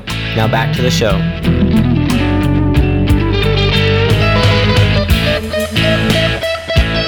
Welcome back to Motorsports Madness, powered by mycomputercareer.edu, training for a better life. Jacob Seelman, Tom Baker, Randy Miller, James Mellick, and we have Jesse Love on the strutmasters.com hotline, and we'll bring Jesse back for a couple of minutes here. And I, I said before the break I wanted to talk to you about the midget, and we can do that now because uh, you not only have gotten to run a couple of races at Port City Raceway earlier this year with with KKM. I, I feel like all the pieces are starting to come together. You've alluded to it a couple of times, Jesse this feels like the year, doesn't it? That things are going to click, and maybe that that win with KKM that you've been waiting for since you started out with them a year or so ago is is finally going to come to fruition. I mean, I, I think you've got the speed now. There's no question about that. Yeah, definitely. I, I you know I really do believe so, and and I definitely think that we obviously have the speed. Um, obviously, we're really strong in qualifying and practice, and and heat race. We're we're always quick and stuff like that. It's just right now, I'm just I'm still obviously because I didn't really grow up in dirt racing. I'm still just trying to figure out what I need to do to put the whole night together, and that's obviously a big part of any race. Um, in order to win, that's like the hardest thing to win uh, about sprint car and midget races, but especially midget races, um, especially with the USAC format. You have to qualify well to put yourself in a position to be in the front few rows of the of the midget feature, um, but you also have to then heat race well. And if you mess up in the heat race, uh, the best you can start, I think, is 11th or something like that. Um, if you come out of the B, because you do get you do get your time back, um, which is what happened to me at Port City. We qualified third, um, but you know I made a mistake in, in the heat race and had to come from the B. We transferred from the B, and I got my time back. Um, so I was able to start, you know, in the mid pack of, of the feature. But that just goes to show, like, you have to do everything well, right? And then at, you know, on top of that, you have to go head to head with guys like Tyler Courtney and uh, Chris Windom, uh, all those guys, right? Cannon McIntosh, of course, and Buddy Kofoid. Um, and that's, you know, a really important part of the whole puzzle is making sure that you are going to be able to do all those things right. So right now, I'm just I'm just still trying to figure out how I'm going to be able to do all of those things right, and I definitely think that I'll be able to do that. And I got a lot of confidence in myself and my team. And uh, and right now, it's just making sure I put in the effort and the work beforehand, so that when I do show up the racetrack, um, I've got a clear mind, I'm calm, cool, and collected, and ready to get the job done. How big has this been? And it's a very different dynamic at KKM this year. I mean you're you're still the young guy for lack of a better term but really all of you are young. It's you um, you know when you look at the group this year that's raced for Keith the the oldest person on the team so far, aside from Rico, and I don't necessarily count him because he's been there since the dawn of time, it feels like. But, you know, really out of the rest of you, the oldest one on the team is Max McLaughlin, who is, you know, 2021, and he's never really driven a midget yet until this year. So it's you, Daison, you mentioned Cannon and Buddy. I mean, what's the dynamic like when you're trying to learn and you're trying to lean on your teammates, but it seems like all of you are pretty much in the same boat? I mean, you're all relatively fresh faces here. yeah, it's obviously a really interesting dynamic, and uh, and it's really cool dynamic, dynamic, honestly, with the whole team because you got guys like Buddy Kofoid, who's um, you know one of the best sprint car drivers in the country. You know, he's proven that on a bunch of different platforms, and he's done really well on a bunch of different platforms, right? So um, obviously, Buddy Kofoid, he's really good. Cannon McIntosh, you know, his results speak for himself, and obviously his talent level is through the roof, right? Um, and then you got Daison Pursley as well, and uh, Kaylee Bryson, who's done well this year. Uh, all these guys who you know have done really well, and it's it's it's it's really gratifying. I know for the team, but especially for Keith, knowing that he was able to you know put together a really strong team, and hey, they've already been clicking off wins and doing really well, and um, it's just super cool. And hopefully, yeah, I'll add my name to that list pretty soon. It's just a matter of time. Before we let you go, Jesse, shout out sponsors, thank yous. I know there's a laundry list, but who uh, who helps make it happen for you and the uh, the teams that you have been on track with here this season? Yeah, first off, to everybody that's listening to this uh, right now, you guys are the best. I love you all. You guys are so amazing for tuning in, and I can't thank you guys enough for listening. And then both of you guys, Jacob and Tom, thank you guys for having me on the show. It's always a pleasure to be on the show. Um, I'll do anything to be on the show all the time, and it's just always fun to to be able to talk with you guys and chat it up for a while. And uh, also thank you all my sponsors, uh, Toy Racing Development, uh, as well as JBL Audio, um, uh, Napa Power Premium Plus, Bill McAnally Racing as well, uh, my whole number 19 Napa Toyota crew, uh, as well as BBS Wheels and the Midget too. So uh, hopefully we'll see you guys soon, and, and hopefully it'll be another one of these cool shows where we get to talk about winning races. Don't forget Race Face brand development. Rod will slap you silly. Yeah, and Race Face brand development. Can't forget that. If Rod You're goes welcome, back, I I was going to say, you. if Rod goes back and listens to this, he'll drop a brick on Jesse's head, and we don't yeah, I want got that. a phone call about 1 a.m. Yeah, exactly. we always appreciate it, Jesse. We'll talk to you soon. Awesome. Thanks, guys. Have a good one. Thanks, Jesse. That's Jesse Love, and uh, yes, it's always fun to uh, to have him on the show to talk shop for a little while. Got about half this segment left, and I, I know we didn't even really get a chance to review the weekend that was, eh, but shoot, five races across three days and four series with Randy at the end of it all. Two guys who went one two both days just in reverse. Well, to clarify, we had five races, but three of them were demolition derbies. So technically, oh, we only had two races. Wow! Like I'm wrong. Come on. No, but I I wasn't gonna say it. Tom, Tom and I talked about it on Tuesday's show. I, I thought, you know, going into this weekend, we all thought, but man, this is going to be the snooze fest. We're going to get, you know, a good afternoon nap in uh, for two days in a row. But the Pocono race was actually pretty good. And uh, it's hard for me to say that because Pocono is typically the worst track or one of the worst tracks we race at. But it, it proved itself to be, you know, just like all the other races we've had since the coronavirus. So um, I, I'm happy that uh, you know Denny and, and uh, Harvick and those guys figured it all out, and uh, we had great great races all uh, all weekend long. Two quick points here, Red. Number one, congratulations to y'all on a stellar top five run over the weekend. I know the luck in the second, uh, you know, second race didn't necessarily go how you all you all hoped it would, but a fourth place finish, nothing to sneeze at out of Pocono, and you know, bigger than that too. When you look at those two guys in Harvick and Hamlin and how they won those races. Boy, it was fun to try and keep track of strategy Saturday and Sunday. Yeah, the strategy game was definitely played at Pocono by both guys that won. Two tires, won both races there on uh, both times. So it just depended on how you did it and where you did it at on that one. And thanks again for the um, congrats on the good run there. Finishing fourth, that felt good. And um, we had a good run going there on Sunday as well. Just a little miscue there. Drives a little bit different. I mean, Cup cars drive a little different than an Xfinity car, and uh, just a rookie, a small rookie mistake. It's, not, it's just part of the learning curve he has to go through. No hard feelings towards anybody at the shop, but we do know that after running really good there in both races at Pocono and Indy being almost the same style of track, his confidence will be high, and us at the shop and all the road guys that are going.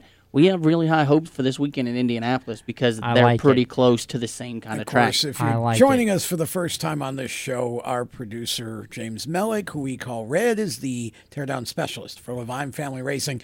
So he kind of has a vested interest. Yes, he does. Yes, I got a little bit. my, my two cents here is I loved. I I thought the weekend was great. I know that the truck and the Xfinity races both had big time uh, caution issues. But you know what? The, it, both of them, and especially the Xfinity race, a lot of smaller teams got huge paydays and standout runs. We had Ryan Vargas; he was one of them. We had Ryan on Yes. Monday night on League Lap. Yes. um, you know he was in the top five at one point before he caught He the ball on the last lap and fell back to 13th with his JD Motorsports car. But I thought it was great, and I hope they do the exact same thing again going forward with Pocono because two shorter races to me is much much better than one longer one at that track. Amen. I think we can duplicate that going forward, and the drivers seem to want it too. Yes, the dri- the drivers did seem to like it, and I think you know, I think it was good in a lot of ways, Mellick, and, and you can probably speak to this from the shop side too, but you're you know, normally when we go back you know, if we get back to normal to where there's a little bit of practice, qualifying, and then a race on a given weekend,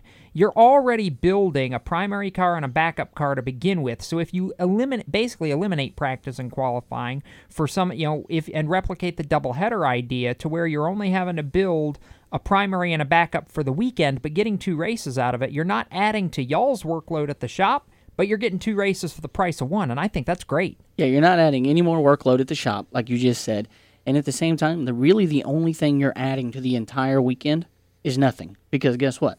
You're already there until Sunday anyways, paying for those hotels. So you're not mm. even adding that. You're saving travel. You're actually saving more money than you are anything because you're not increasing anything besides having to buy tires. But I mean, you have to buy those to race anyways. Correct. The one thing I will say though is that some of the team members I saw on social um, said it makes for a very long night Saturday night in the garage That's because true. you you know you're That doing a lot agree of with uh, that. yeah I you're do doing a lot of that. prep work for Sunday. I th- I think if that's the if that's the only negative we have out of it, we're we I think we've hit on Oh, something pretty good. Yeah, I so agree. I, I think we can take one long night, you know, every every month or two months to get a couple of these double headers in. 100%. Um, you know, quick shout out as far as trucks. Brandon, jo- you know, shocking the 51 truck wins again, but it wasn't with Kyle Busch. Brandon Jones finally got the gorilla off his back and won a truck race at long last. I mean.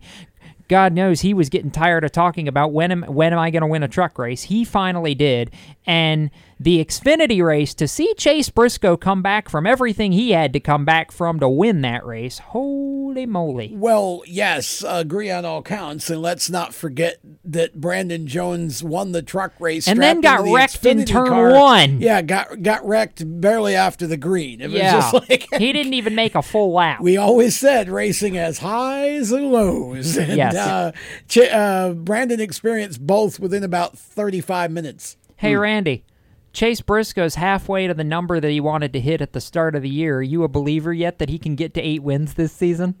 I was a believer after the, about the first couple of wins because I, I feel like that team is hitting on all cylinders, especially only having one car this year since Cole's up in the Cup Series now. So I, I definitely think he can uh, get us pretty pretty close to that mark, if not break it. Next question: Do you think he's peaking too early? It's early in the year. No, Okay. no. You think? I he'll ride think because I we think there's only a handful of drivers that are really that are really good drivers. Noah Gragson being one that, of them. So. give the man a ding. Thank you. Yes, that. Ding. Because he's spot on. There, there. Are, I agree. I don't think I- there's anybody that can perform at the level in the Xfinity Series that 98 team is at right now. Well, even Gragson see, or even- Harrison Burton uh, late in the see, year. I think Any of those guys? Gragson- I think I- Gragson's probably his closest competition. I right call Gragson needs to stop wrecking. Well, Yeah, Harrison Burton's one too, so don't forget about Gragson him. didn't cause his wreck the other day. I'll have you know. And I know, but he he's got caused a collected. couple of yes, them. but you know what? It's it, Briscoe's also fallen behind a couple of times. He's been fortunate enough to be able to come back and win. That takes a little bit of luck to go with the skill. I still think those two and and uh, Austin Cindric are your big three right now. It's oh, just Oh, for sure. It's just and Burton is right And there who would with have him. who would have thought that we'd be talking about a big three that didn't include Ross Chastain? He's been surprisingly underwhelming this year. I think Burton is probably the the hint, the Cindric from last year. You know how you had the I big do. three I, and then I Cindric was fourth. expected Chastain would have won two or three. Yeah, it's true. See, I think I think Chastain and Haley both have been. You know, you almost have a big five, but nobody would have expected Briscoe to go out and do what he's done, and nobody would have expected AJ Allmendinger, frankly, to go out and do it. You know, perform. I mean, I just here's what's interesting to me. We just named off a whole bunch of drivers, and with the exception of Gragson. We didn't. We, we're still not talking about junior motorsports. Justin Allgaier is not there right now. Allgaier is non-existent you know, of course, Annette right now. there. I'm I mean, sorry, Justin. Love you dearly, but Allgaier is not there at He's close, all. but he's not there. He's there. close, but he's not there. Anyway, we're going to take a break here in a second, and uh, if you're looking, if if you're looking on demand for where our uh, go- looking at Indy is going to be, well, that's coming up in TV overtime. Right now, though, we do have to take a break, and we'll be back with Motorsports Madness right after this. Here's an important message from RAD and this station.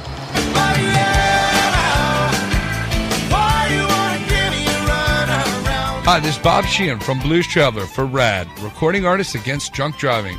I like to party just as much as the next guy, maybe even more. But the one thing I won't do after I've had a few is get in the car and drive. Don't blow it. Always choose a designated driver. Remember, music lives, and so should you. Motorsports sales professionals. Performance Motorsports is looking to build a team of experienced media sales professionals to represent our programming to the industry's top companies, magazines, and racing series. If you have motorsports sales or marketing experience, know how to work with agencies, understand social media, and are incredibly creative when it comes to working with clients and promotions, then we want to hear from you.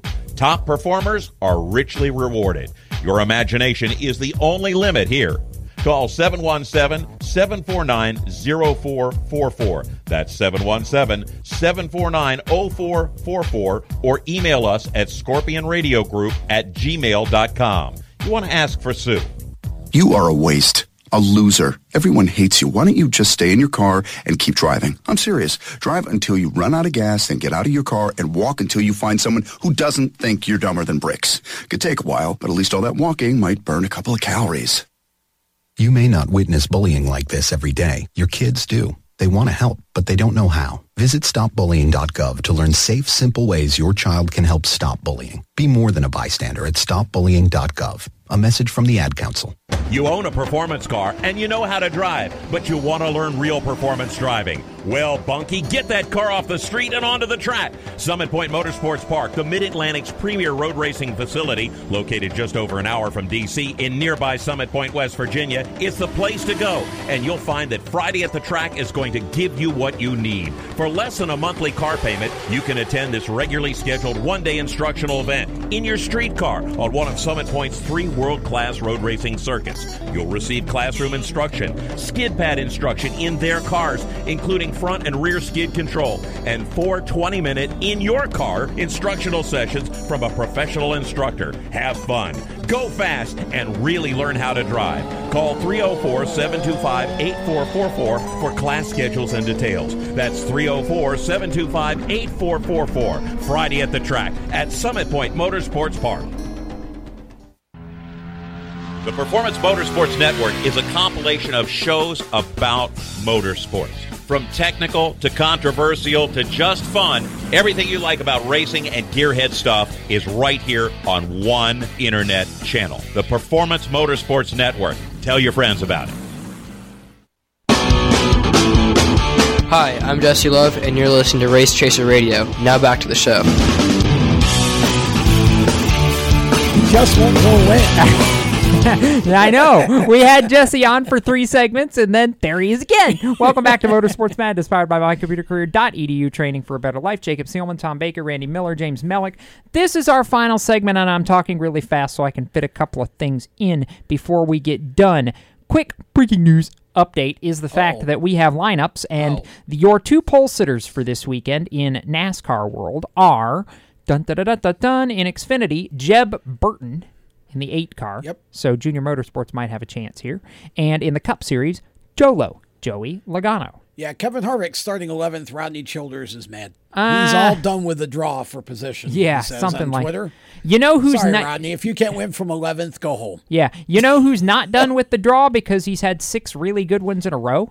Noah Jesse Greg's? Oh. Jesse Little in Oh, Xfinity. yeah, Jesse Little, too, And yeah. quote, starting 13th. That's six in a row with a killer draw. Man, I haven't been this lucky since getting to sit with the pretty senior in chemistry when I was a sophomore. that, that's now that's so Jesse Little. We need to get him in studio. We really do. He would he would be so much fun Jesse's in studio. fun. Yeah. And and he's an like you referenced earlier, the whole JD team in Xfinity Yes. had a great run at Pocono over Yes. there. There was one point where they had four car oh, I think they had all, All four, four cars, cars in the, top, 10, at one Yep, point. sure Yeah. did. That was I loved that. And and I'm sitting here going, "Oh, Johnny's either going to eh, be elated or have a heart attack or maybe both. Both. I'm not sure." yeah. Anyhow, TV over overtime is coming up. Search it on demand or well, you know, keep listening. But for those in our radio audience, we'll see you next week. For Randy Miller, Tom Baker, and our producer James Mellick, I'm Jacob Seelman. Keep it off the wall, folks. This has been Motorsports Madness, and uh, we'll Sure see you has. next Thursday. Till we meet again. You've been listening to Motorsports Madness powered by mycomputercareer.edu. Training for a better life. You can be an IT professional in as little as four months. Visit mycomputercareer.edu and take the free career evaluation test today. Motorsports Madness, a race chaser media production. For more exciting and passionate motorsports content, follow Race Chaser Media on Facebook, Instagram, Twitter, and YouTube, and visit racechasermedia.com. The opinions expressed by our guests are their own and do not necessarily reflect those of the staff, management, affiliates, or marketing partners of Race Chaser Media. No part of this show may be reproduced in any manner without the expressed written consent of Race Chaser Media. Thank you for listening.